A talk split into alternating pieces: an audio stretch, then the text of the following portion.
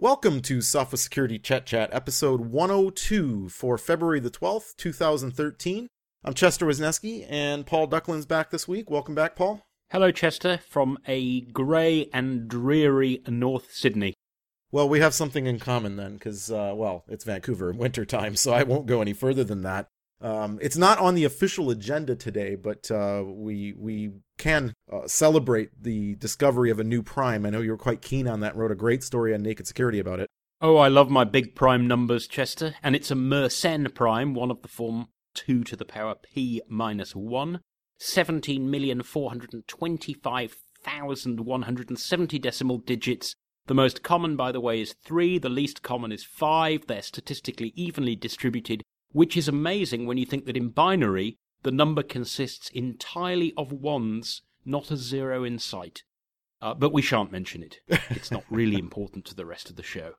While the prime number is really interesting, most people that are uh, subscribing to the Chet Chat are, here for the security news. So I'm going to kick right off with uh, the, the, the breaking story here of Microsoft and Symantec getting together to take down the Bamital botnet and you know we'll talk about the the information on it in a second but i think what's really interesting is the effort that the private sector has been putting into cooperating and gathering all the information necessary to get legal action taken against some of these botnet operators. And, and microsoft's been the biggest proponent of this. I mean facebook's done some of it as well but i think this is really really good progress. I mean unfortunately not everyone has the lawyers and the financial resources of microsoft to put into fighting these battles, but it, it really is making a big difference, I think, in the community and, and sending a message to the bad guys. I mean, uh, according to the article on Naked Security that uh, Graham wrote, uh, you know, these guys were netting like a million dollars a year on this stuff. Uh, what's your take on, you know, the private sector helping law enforcement like this?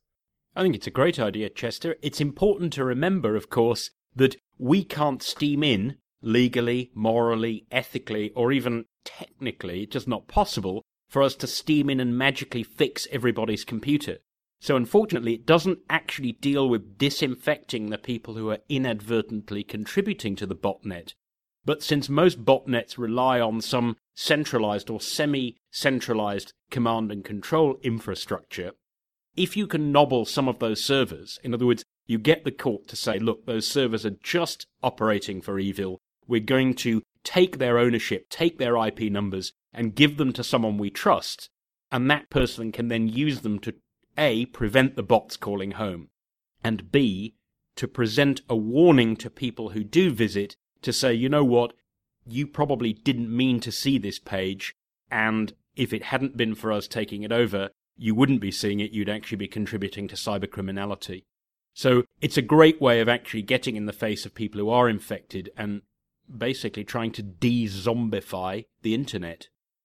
Yeah, I, I think it's great as well, and it, it's uh, it's encouraging to see some law enforcement wins. A lot of people complain and they go, "Well, what's the point? Why should I report this? Why should I do anything about it?" And you know, when we gather all the information out there, it's it's part of the battle that's being fought too. Is just the information battle. Uh, you know, I have people I talk to occasionally within federal law enforcement in the U.S. and Canada, and part of the problem is they can't get budget because they don't know what the problem is because no one's reporting the fact that they've been hacked or that they have malware on their computers and all these things. And the the scale and scope of the amount of crime out there is enormous. And yet because we don't have good ways of measuring it that makes it hard for law enforcement to justify the allocation of budget necessary to, to do a better job of combating it. So i think all these things contribute to a safer internet. And um, good on microsoft and symantec uh, you're made made a, the world a safer place for everyone it is a way of actually getting the message across that an infected computer is hurting you, but it's also putting the rest of the internet at risk. Well, speaking of the internet being at risk, uh, I wrote a story about a flaw in what's known as UPnP or Universal Plug and Play. Uh, researcher H.D. Moore published a paper called Unplug, Don't Play um, about his research into vulnerabilities in UPnP but it was actually slightly worse than just the vulnerabilities, of which there were a boatload, and we won't get into the individual vulnerabilities. There were quite a lot of them in all of the most commonly used implementations of UPnP. But the most frightening part was the quantity of devices that had UPnP exposed on the internet side, whether these be printers or scanners or webcams that just happen to be on the open internet with a public IP, which you frequently find in in uh, universities and places like this where everything gets a public IP address. But more than that, were routers that were listening on the outside for these UPnP requests. And the crazy thing, Chester, is that this is not a bug. It's kind of a feature, isn't it? Universal plug and play. It's designed to let devices on the internet that would otherwise have to traverse a router or a firewall or NAT or something like that. It's designed to help them find each other and deal with all these hideous complexities that security throws in the way. Let's create an automated way of disabling all my security without me knowing about it every time something decides to chirp a few packets at my firewall. Uh, conceptually, I just find it a bad idea. Uh, reading from your article, one of the worst ideas ever. yeah, that kind of puts in a nutshell, doesn't it? You know, it's worth reading that article because I think you clarify the issues very concisely. The problem is that, as I understand it, in many routers, they have an option that let you go in with the web UI. It all looks very easy. You click the button, you turn it off, and you think, okay, phew, stand down from Puce Alert, and it doesn't. Or it turns it off on the inside, so where it would be safe to have plug and play, so you can find your printers and scanners automatically. That no longer works, which is mildly inconvenient. But on the outside, the bad guys can still wander around and find out what's inside your network, even though when you ask your router, are you doing this, it says no. That's the kind of state of play for some people, isn't it? So on this router front, you know, if you've got UPnP, what to do? Well, uh, I think you know folks should uh, run one of the test suites out there to see if their router is vulnerable, and if it is, uh, pressure their vendor for a patch. Uh, personally, you know, my approach to this problem for years now has been to buy a router that's compatible with a a Linux distribution I can you know load on it myself, like DD-WRT or OpenWRT, and there, there's several uh, Tomato router, other things out there. And that way, I truly have control. I mean, it's open source code. I can do what I like with it. I can make sure that things are on or off, or disable them or enable them manually. But for folks that aren't that sophisticated, uh, all you can do is pressure your vendor for a fix if you're vulnerable, or I guess, uh, turf the router and buy another one. It's probably worth saying for those people who are a little bit afraid of reflashing their router and running Linux, uh, it's probably worth reminding people that many, if not most, routers these days actually run Linux internally anyway, so you're probably doing that whether you know it or not, and that you don't have to be an open source guru or a Linux boffin to be able to do it. I use OpenWRT, very, very easy to install, uh, provided your router is supported, and there's a very long list that are. By reflashing my router, I haven't had to become a Linux guru. I'm just simply choosing different software to run on it. And as you say, it can save the bacon. So, continuing with keeping ourselves secure, we have to make sure we keep our software patched and up to date as well. Uh, this week, Adobe released an emergency fix for their ubiquitous Flash Player software. A patch Thursday, if you will. Yeah, and, and in particular, this one was interesting because Adobe pointed out uh, in their advisory that they were aware of it being used in attacks against Mac users independently of Windows users. So it wasn't a theoretical, hey, Macs are also vulnerable. It was a we have seen this being used actively targeting Apple users. Yes, we always get into trouble when we say to Mac users, you know, you're perhaps not as invulnerable as you might think. And to be fair, many Mac users, and, and probably even Apple themselves, have kind of relaxed a bit from this holier than thou attitude. We don't see those I'm a PC, I'm a Mac ads anymore, which sort of painted a bit of a, a bit of an unfair picture of security differences between the two operating systems. Certainly, if anyone is in any doubt as to whether the crooks think that there's money to be made out of Mac users, this latest Adobe patch really is the proof of the pudding. Yeah, and I, I think uh, folks that are concerned and want to make sure they're up to date, they can go to get.adobe.com slash flashplayer for the latest version uh, to install on their given operating system.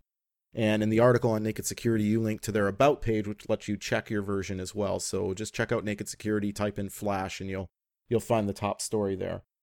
So there was a bit of a kerfuffle this week when some news broke about vulnerabilities in TLS, the protocol used to secure many of our web and email transactions on the internet.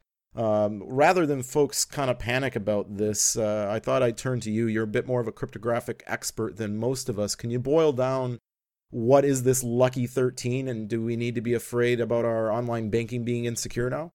I won't try and explain the cryptography of it. I'll just mention that this gives you some idea of how cryptographers think when they look at how code has been implemented. Now, most of us might look at code and go, you know what? Gosh, I can make this three times quicker, ten times quicker. I can get 18 frames per second in my game instead of 13. And efficiency, the faster you can finish stuff, generally is better. The problem in cryptographic solutions is that there are things that you want to do that need to be efficient, but if varying the input slightly can cause the algorithm as you've implemented it to run at a different speed, to take a different time, you may be able to guess information that's actually inside the encrypted data. By fiddling with the already encrypted content, the researchers discovered that they could provoke a response from the server in a measurably different time, assuming they were on the same LAN segment, and therefore they could begin to guess at individual bytes inside the encrypted data. So that just gives you an idea of how cryptographers think when they see code implemented and they think, hey, these guys have done a really efficient job. Maybe they've been too efficient and we can actually use that to guess, make educated guesses about what's inside the encrypted text. And it's a reminder that cryptography is an arms race and the fact that we think that something is secure now does not mean that it's secure in the future.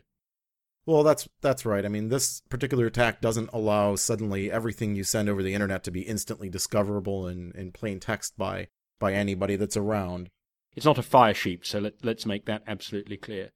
But it does suggest that one of the most common ways that TLS is used, which is um, using cipher block chaining in the encryption part, actually needs to be discontinued. There are better ways of doing it if, if you're interested, you can go to Naked Security or to the paper itself and read about it. But what it means is we already have in TLS version 1.2, we have a mechanism by which we can do the encryption, which is no less efficient and just so happens by design is not vulnerable to this particular attack.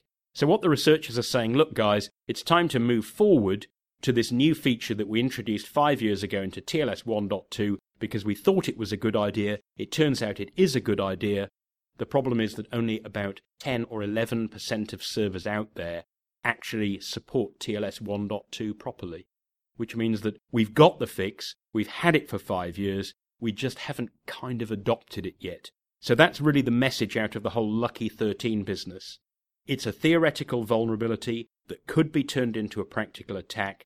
The solution is simple let's move forward in a way that we planned five years ago, and uh, let's not take another 15 years to do it, eh?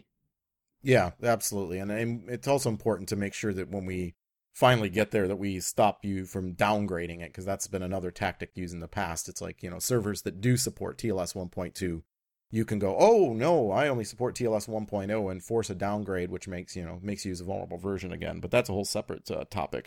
Yes, that's the other side of the lucky 13 coin backward compatibility is a great convenience, but it can also be a significant enemy to security.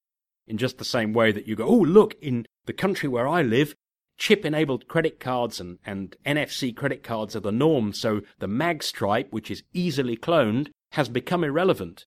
Except that if the chip's not working, then most credit card machines just fall back to the magnetic strip anyway, which means that the person wielding the credit card actually gets to choose whether the system uses the weakest link. And, you know, that's something we need to leave behind. Doesn't work well. No, no. Well, thanks for that explanation, Paul. That concludes Sophos Security Chet Chat 102. As always, for the latest podcasts, visit podcasts.sophos.com. You can download all of our podcasts uh, there or via RSS or on iTunes.